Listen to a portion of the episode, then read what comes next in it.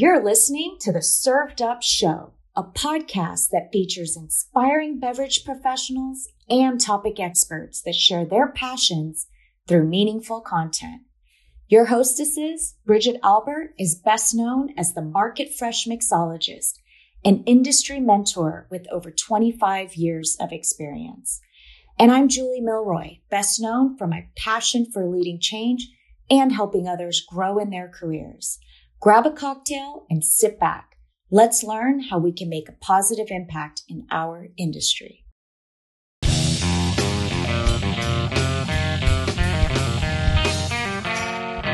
Hi, everyone. It's Julie. Thanks for tuning in. Today, you will hear from our first international guest, Eugene Nyaundi, all the way from Nairobi, Kenya, in East Africa. Eugene is known as the Rum Bishop and is committed to training and developing content for raising awareness of rum in and around Africa. Eugene also shares his most recent passions, wellness and long-term sustainability through his botanical farm. Sit back, grab your favorite African rum cocktail and get inspired.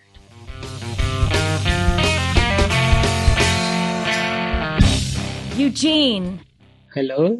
Thanks for this. This is a great opportunity. I have to say, this is the first of many. I actually saw what you guys were doing and I was super excited about it. And I was like, I want to be part of this.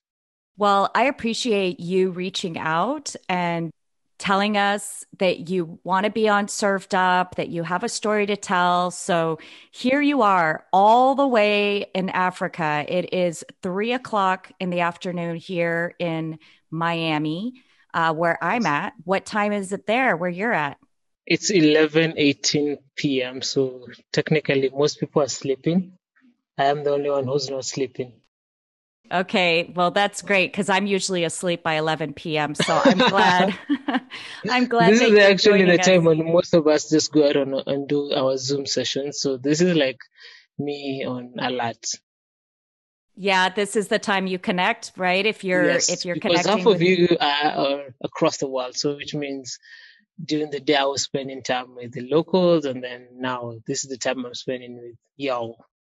Okay, so that means you're working like 24 hours around the clock. When and then I, actually then I then I sleep in the morning, so like around five six. I sleep from six to around 10 p.m. and then uh, 10 a.m. and then I wake up, have a bit of coffee, and then you know start off my day again. Oh, very good. So that works for you. It does. This international world that we live in, right? Crossing oceans, uh, no and, problem. And uh, global village is becoming smaller and smaller as uh, time goes by. Yep. So tell us, Eugene, I want to know all about you, where you're from. All I know right now is that you live in Kenya. You're doing a lot of work to bring up the the bar scene and the culture of uh, hospitality in Africa to the world. Tell me all about it. I want to know about you, where you're from, your family. Give it to us all to start you off, I was born in Kenya, you know, so like most of people, I, I, I grew up watching Gordon Ramsay and uh, the likes of, uh, you know, all these great admiring chefs. And I was like, you know what? It was never in my back of my mind that I wanted to be a chef or anything. It was just like, it was there. Then um, I started learning how to play with food when I was young, and sooner or later I discovered that you know what, food isn't that bad after all. So, you know, like I would go out and eat and try to critique uh, different restaurants and try to see the different ingredients, and that brought me to a space where when I got into college, I had the opportunity to be part of uh, the cake uh, cake festival, which is like a big thing here they do uh, gather a lot of different bakers and they try to raise funds for kids in high school and primary school and also to bring awareness that the baking platform is actually growing. And then that's where I realized, you know, this is not a bad career after all. So it was on that premise that I found myself now heading into the kitchen as a demi chef, and then I eventually ended up as an executive sous chef at Elewana, where I was basically creating the menus and just trying to get this new menu up online. That's incredible. So I know I know that's just the beginning of the story, but I want to take a minute and tell me a little bit about the baking and the pastry. Like what kind of cakes are you making? Because I know that's very particular different parts of the world. Like, you know, my mom, my family's from Korea, so our cakes are very different. And then the Latin cakes. So what kind of cakes were you were you so interestingly, like the black forest and the white forest has always been a standard um, amazing cake to most bakers here. But then when we started out the cake festival, the idea was to expose people to more than just black forest and white forest. So it's how do you uh, develop cakes around different flavors? And so it gave me a chance to see bakers do stuff with zucchini, with carrots, with sweet potatoes, you and maize flour. It was, at first it was awkward, but the more I got used to seeing different bakers do that, then the more I felt it's actually okay. Because then when I go back into the hotel industry and you're trying to make desserts for people with different health issues, then that comes up because you have people who have gluten issues and you're like, how am I going to make a cake with bean flour or rice flour? And you, you know, kind of now it actually became interesting because it was now basically taking what you learned from what other bakers were doing into the kitchen and trying to use it to highlight an ingredient. That's incredible. And so you mentioned you were interested in in food as a young kid. So did you have a big family? Who did who was the cook in your family and how did how did you get exposed to that? Uh, my mom was a cook in the family. She she used to like how to cook. Uh, I guess the first time I actually tried to do something was try to recreate uh, rice cereals. I in my mind I was like rice cereals is just milk and sugar. So I remember this time when I was a kid I did rice, milk and sugar, and then I boiled the rice. And then I was like, in fact, like she was she was shocked, like what the hell am I doing with rice?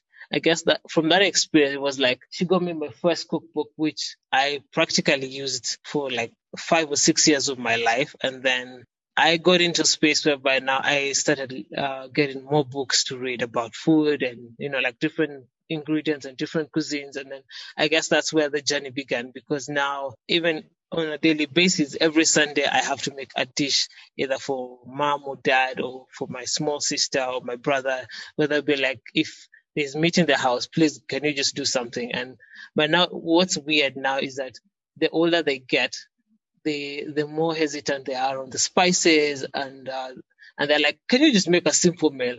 Forget all the culinary stuff you learned in school and just give us something simple. And I'm like, okay, fine. So it's taking all that and now making it so simple. Making like, it.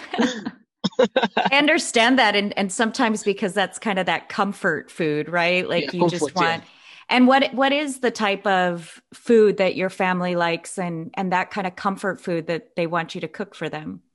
Typically African comfort food is I mean simple veggies, simple steak, nothing fancy, you know, like just salt and pepper, that's it. And I'm like, okay, fine, that is okay. But then again, I I think it, it takes a long time before that mentality of what you used to get out.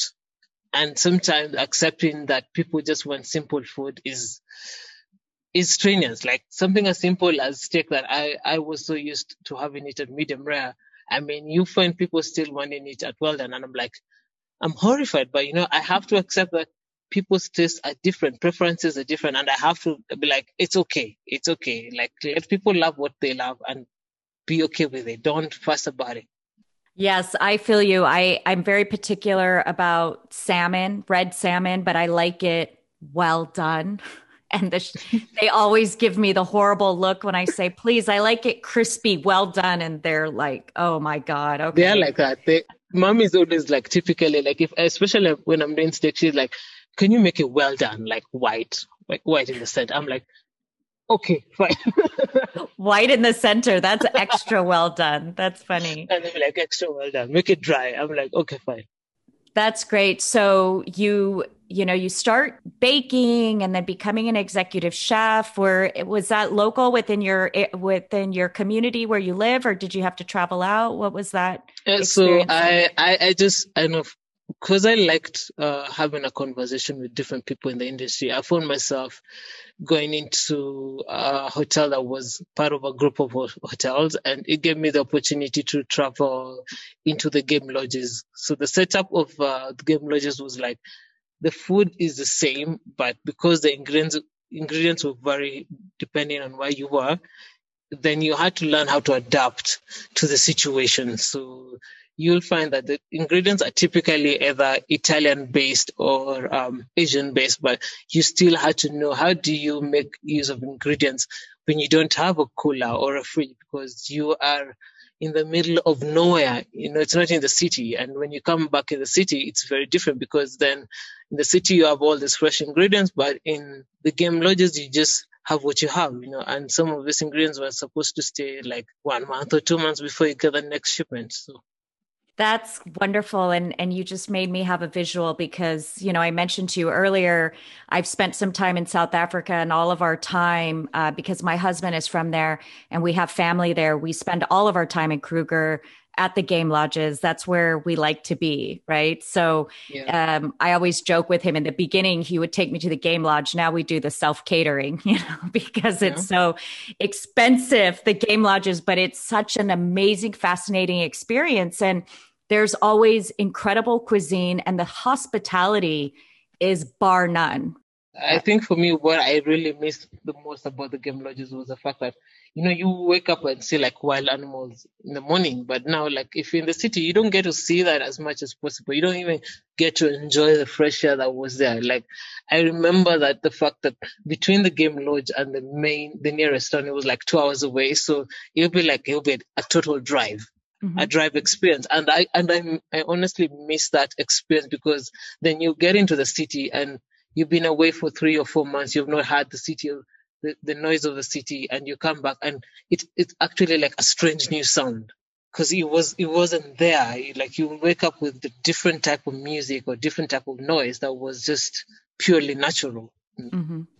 Yeah, it is. It's something so special. And I think that's one thing that I hold so close to my heart with Africa is that you realize how small you are in the world when you're out there in these parks and, um, and waking up so early in the morning to go on an early game drive and having your little coffee and what are those? Gosh, what canapes the canapes, yes, like the, the peanuts canapes, and the peanuts, salted. and what what is the the bars, the cookies, the.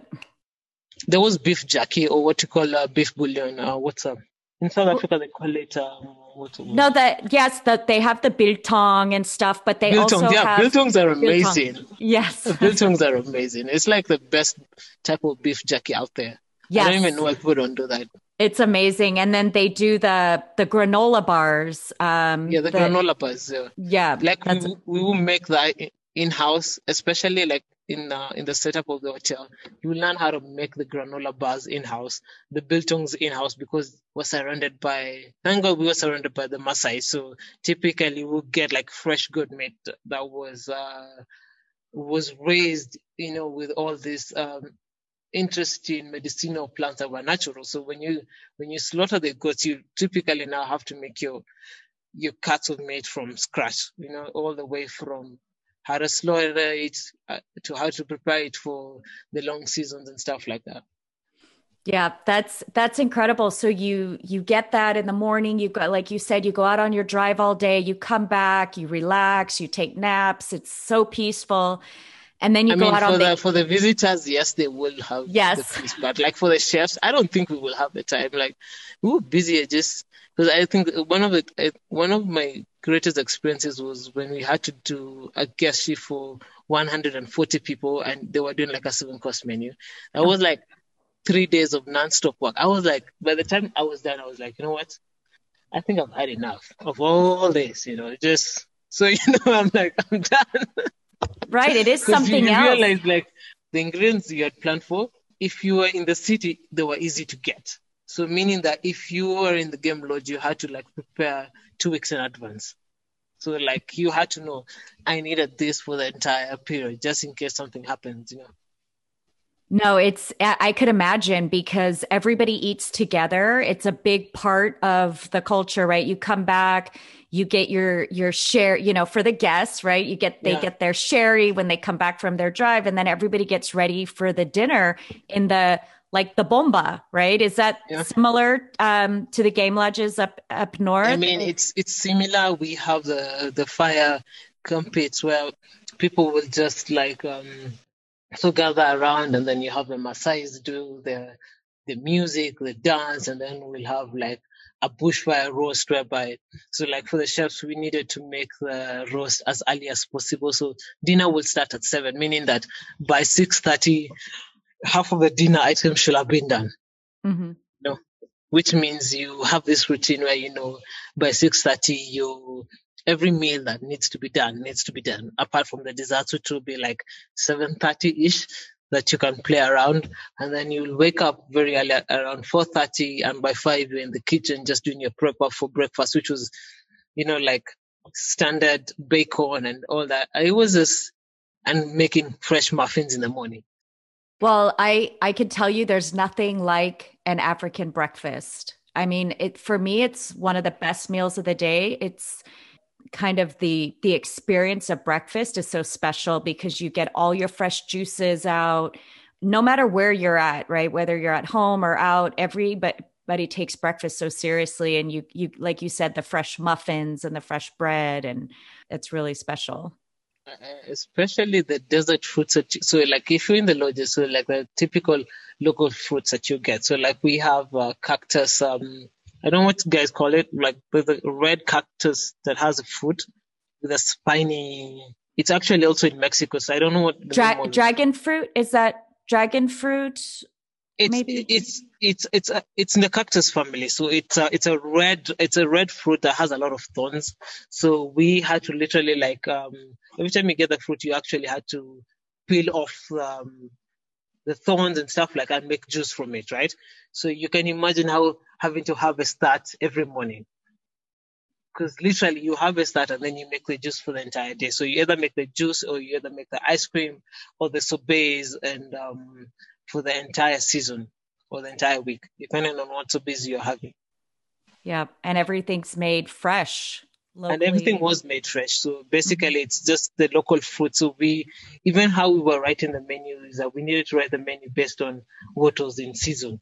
So that was also what was making the different experiences of the lodges different because when you went to the lodges, not all fruits are available in the same region, you know, depending on where you were. Yeah, so you have to get to know the seasonality and, and the produce of that specific yes. area really quickly. Yeah. That's incredible. So, you know, from there, working in the game lodge, what where where did your life lead you from there? Because, you know, I know I know you've done all kinds of stuff and it's incredible to hear your journey. So I after that I met a friend of mine who was a portfolio manager for Bacardi and um so I never really thought about the drinks experience as something that I would focus on. So he introduced me with a simple thing like the daiquiri. The daiquiri was the first simple cocktail I had, and I was like, okay, fine, this is interesting, you know. Just like everything else I'd taken in life, I would always want to be at the best of what I did. So I literally just went and studied books around this particular category. And I found that, you know, in the weirdest of ways, I like this category because this category can essentially shape the um, future of Africa, you know. So a, friend of mine who was the CEO of ARG now, which is the African Rum Girls, she was like, you know, you need to talk more about rum because we produce sugarcane in Africa, but there's not a lot that goes out of Africa that is sugarcane based. And out of that was a frustration and the desire to actually push for the producers in Africa.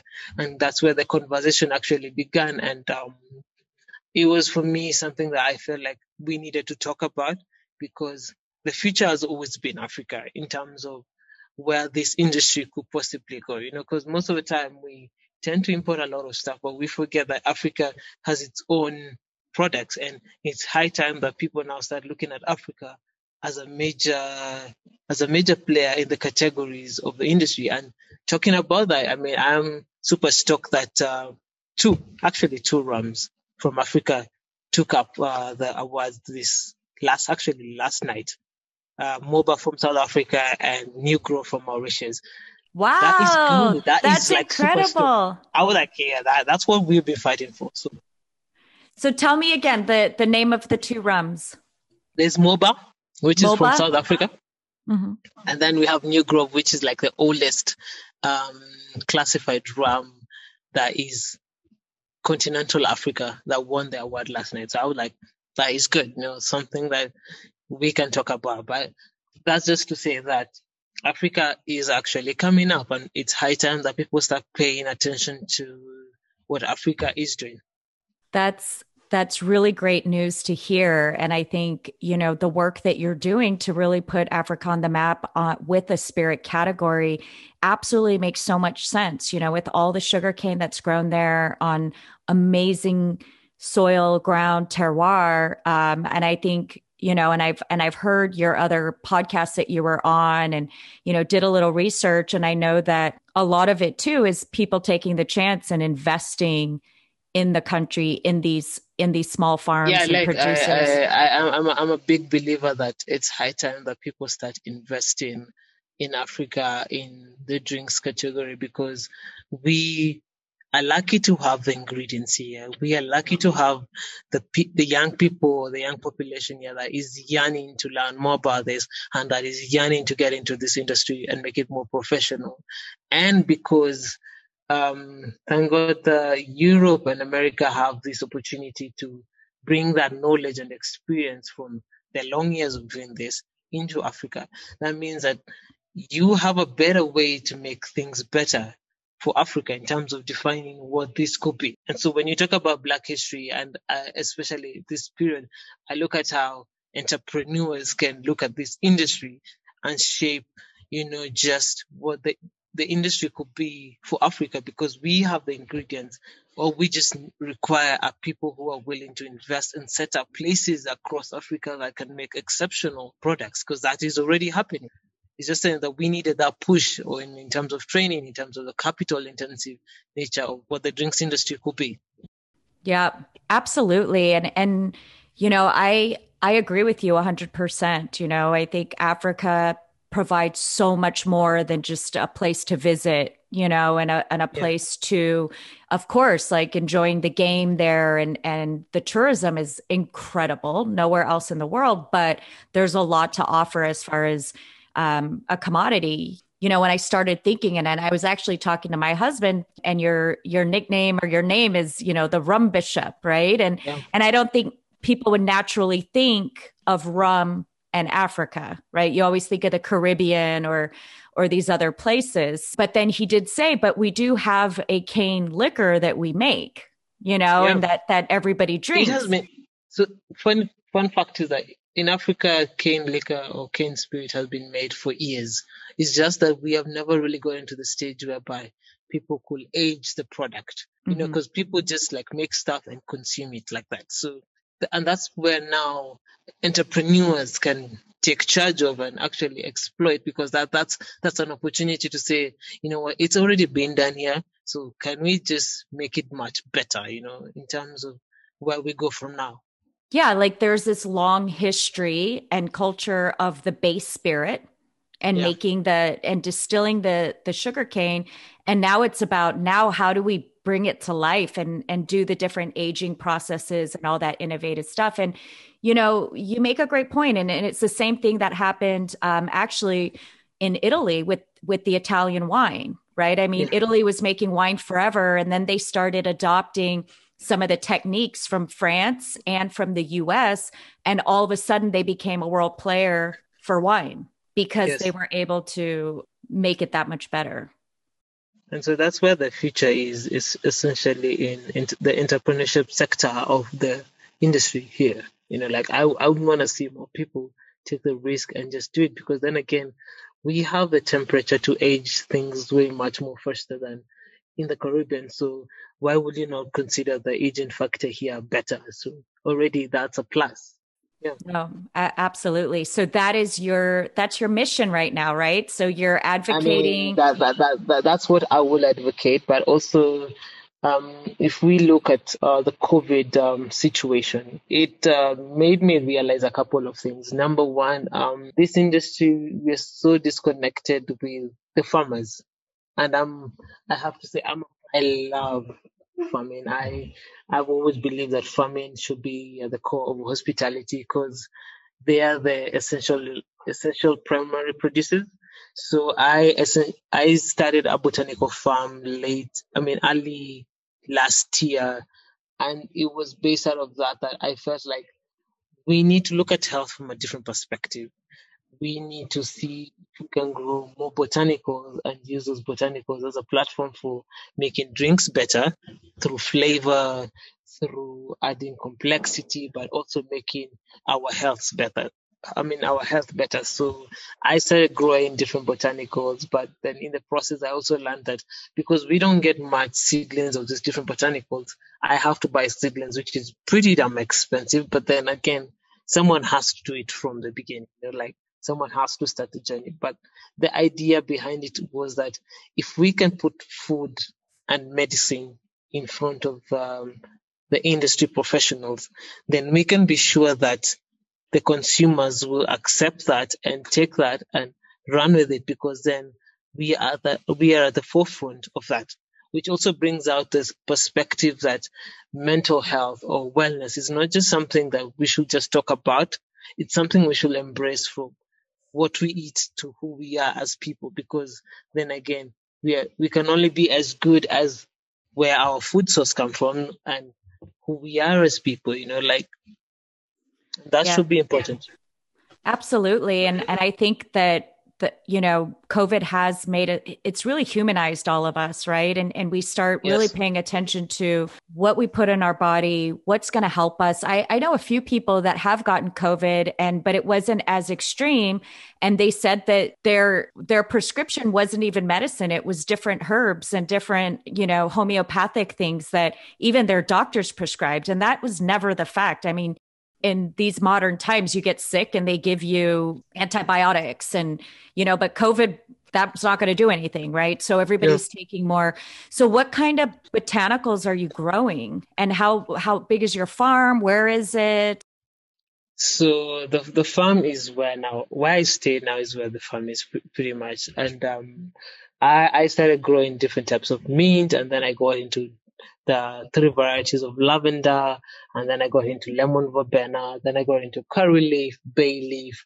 Um, we have what is artemisian, do the two different types of artemisian, tarragon, and now I'm for me just like the more stuff I can be able to get, the more I'm willing to risk to put out on the farm and see if it grows. Because then again, we are now experiencing a couple of shortages because of summer is just messing the entire farm. Not enough water. Um, even the water is not doing a lot because with too much sun, most plants are dying out. And so now I'm having to tone down everything that I was doing. So just trying to make sure that I can get through with just the basics. Um, because I mean, I remember there was a time when there was a bit of rain, so there was a lot growing. But now, because of this, it's just take a day at a time. Because then mm-hmm. again, what do we have other than a day at a time? Yes, exactly. Yeah. And and I personally don't have a green thumb, but I know how much work it takes to it, it maintain. I mean, I was. I wish I could go down and just tell you, like, I mean, considering that I want to, I'm, I'm doing organic farming, like down from the type of manure that I'm using to the type of pesticides I'm using. It means all down to learning how, what, what, what works with what. So that itself is a lot. But once you get the green thumb, it doesn't go away. It's like a bug that catches you and you want to grow something almost every single day. So right now, now that I'm not growing, I feel awkward. I feel I'm missing something. It's just I shouldn't have gotten the green bag, but it's it's an addictive kind of thing. It's like once you get it, it's you wanna do it for the rest of your life.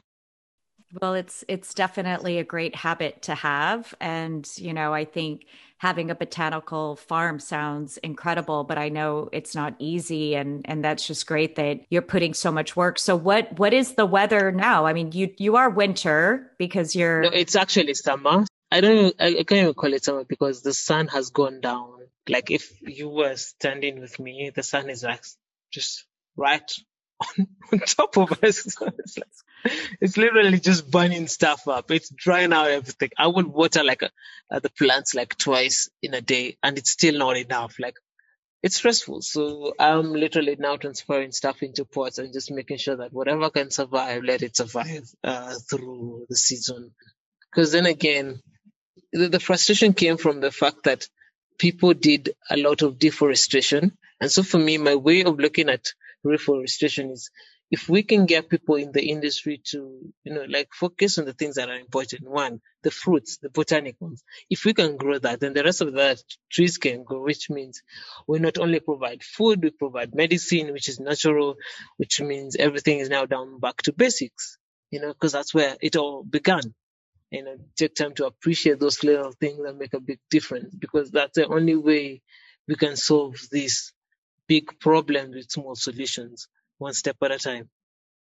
Absolutely. And, you know, I, we commend you for all the work that you're doing, you know, and really thinking about the, the future and the long term impact of not just Africa, but just humankind, right? And making sure that, that we all have that mindset to, to grow the things that are going to keep us healthy long term. It is long term. It is important because someone has to do it. Like even the fact that uh, some of these trees may take like 10 or 15 years to grow, like the bay leaf. So I got the bay leaf seedling and it takes like uh, five years to fully mature. So I'm like, you know what? It's not for me. I mean, I guess the greatest quote I ever learned was planted, great leaders get to plant trees they never get to sit on. So when you think about it, we're literally planting trees that we may never get to see the fruit of. You know, like when you think about it, it's just, it is what it is. That is a that's a really great quote.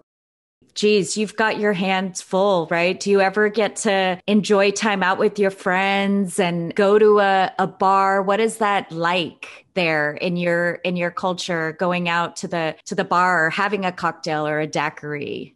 I do once in a once in a once in a while, but I mean, it's just it's getting tiring. Honestly, like at this point, I'm just trying to save the farm so much of me going out is me trying to educate more people about what's going on because the more people grow these things, the easier it becomes for me to take the responsibility off my what started out as a personal belief, I feel like now people should take that mantle and look at it because you can have a kitchen garden. And if you want to have a kitchen garden, please feel free to ask me the questions you need to ask me, like whatever type of soil or manure, because I want to see more people do that. So such that one day I don't have to struggle to speak this message, you know, because once the message is out, it's out. No, I can I can see that trying to get out there and share with everybody all the work that you're doing and and getting them to join you. That's got to be a and big... also the fact that I just wanted to like when I look at mindfulness, like I, I have to admit, uh, Cami and Al Richel and a couple of other guys. I mean, there's so many people who are doing something around mindfulness. They just made me look at this from a very different perspective. I remember I was struggling with mindfulness and how to just, you know, like, cause we talk about it, but then again, unless you go through a depression phase and you go through this place where you don't even, you're not sure if this is what makes you happy anymore. And until when I started to do that, then I found myself again because I felt like I've been doing this for such a long time that I lost myself and I wanted to be a better person. So even going through this entire dry January and just drain wellness around it. Was it was an interesting space to be honest. I felt like this is much better. This is what we need to focus on. We need to get people better because this industry only can get better if we make the people around us better. I, I agree with you 100%. And I think uh, the main reason we started Served Up is really to highlight this industry, right? The the hospitality industry in general is made up with so many very innovative and talented people like yourself that are doing things greater than themselves, right? And it's not just yeah. about your job right now, it's about how can you impact, you know, the broader community. So, you know, I think that's really great that you're doing that. I mean, it, it, remains the most important thing to leave the legacy behind that people can cannot touch, but rather can feel. Yeah, I like yeah. that.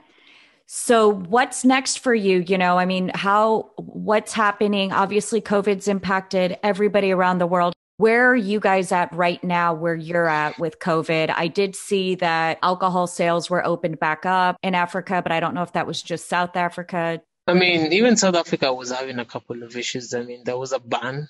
Yep, there was um, a ban. It, but there was a ban. Actually, generally, just across the entire um, continent, there was a ban. But uh, different countries lifted the ban different at different times. but we have seen the closure of major places that um, even I myself didn't think um, we would see the closure of. I was like, wow, you know, this just means that um, things are either going to get tougher or whoever comes after this needs to rethink this whole strategy. So some of the strate- strategies in place were people doing bottle cocktails and stuff like that. And I and I saw this especially with uh, influencers who were taking up this, and so it opened up a space for influencers to do this. But at the same time, uh, I think most of us missed um, this space of just being in a communal area. And uh, when it opened up, it was very interesting to see how people just wanted to be together. But then again, the ban is still there, you know, like uh, it's until 10 p.m., you know, where you can go out until 10 p.m., then there's a curfew. You need to be back home by then. And if you're not, you need to have a letter um, that is issued by the government explaining why you have been. And are they doing the places that are open? Are they doing the partial occupancy, kind of similar to what they're doing here? And I mean, they're doing the 1.5 meter uh, distance, the partial mm-hmm. occupancy, and stuff like that. But then the prices of the menu, of what was on the menu, has gone slightly up just to cover the cost of uh, making it profitable for people to live or be sustainable. But then the numbers of people who are employed have gone down, mm-hmm. which also explains why people can get into farming as a second option because yes, as chefs, we are bartenders, we are waiters, but then in the end of the day, we provide food, we supply food to clients. So, I mean, if you could do that, just a recipe or a menu card, why can't you trust yourself or have enough guts to get and get up and dig and start a farm? You know, like it's not that hard. I'm like, if I did it, you too can do it. It's not, it's not rocket science. I love that, right? It's it's. I mean, just okay. manure and water and seeds and yeah. a little bit of faith. Yeah, I think a, I think a lot of us could do that right now. Is go farm, right? Like get away. I, I know that's something that I want is to just be out in nature and and get far away. And I think farming is absolutely a great solution for I everything mean, we're doing. It is the only thing that uh, you can be sure that most of us are gonna do because we get to feed the nation three times a day. It's the only guaranteed thing in life. You know, you get to see a doctor once, you get to see a farmer thrice through his food. So, yeah, get yourself some food, some seeds, plant. And we're here in case plants die. Let us know. We'll share our tips. You know, who knows? Along the way, you learn that it's not the easiest, but then there's glory to it. Mm-hmm. You know, God's without glory. Yeah. No glory without God's. Excellent. Well, you know, Eugene, it was so great to get to know you. And I think all that you're doing is incredible. And I think you've really helped me and, and soon our listeners understand the importance of long term sustainability, uh, mindfulness, and, you know, the opportunity of really this drink category in Africa. Like you've really got my, my brain thinking as well. So, yeah. you know, keep up all that great work. I know we will maintain in contact. We want to know everything that's going on. And, you know, we want to be here to support you in any way we can because I think what you're doing is incredible. And the fact that we're able to meet oceans apart and yeah. be able to talk, it's, it's something very special. It is very special. I can't wait to see you guys in Nairobi when uh, you guys can travel because I know there's, I mean, like, I'm sure some of y'all can travel. So when you get the time and you want to come for safari, feel free. Nairobi is welcome. Coffee is there. Tea is there. So and plus, I'm here to show yes. you around. well, I love that. And, you know, we, we are really anxious. We want to get back down, you know, our, my mother-in-law and our, my father-in-law are still there. They're getting older and, and we really want to get back and see them. So we're hoping that, you know, you know, the best place to, to retire is in Africa, right? The yeah. Sun, the, the fruits in the farm. I mean, what else beats away from the city life? Come on. Exactly. Maybe we'll do an early retirement, go buy a farm and and just farm all day. That sounds enjoying it. Enjoying yeah. enjoying the hard working soil. That's incredible. it's it's tempting. It's tempting.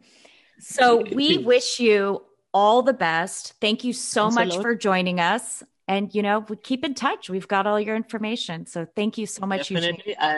Just to let you know, I am so a friend of mine. I don't know if you know him, Greg Benson from um, what's his podcast called? Um, him and Sota Tiga run a podcast, right? So they opened up um, a GoFund page for the farm, whereby people can just, you know, if you feel you want to send seeds, donation, and stuff like that, um, you know, you could send that. I, I don't know how to to send. Yes.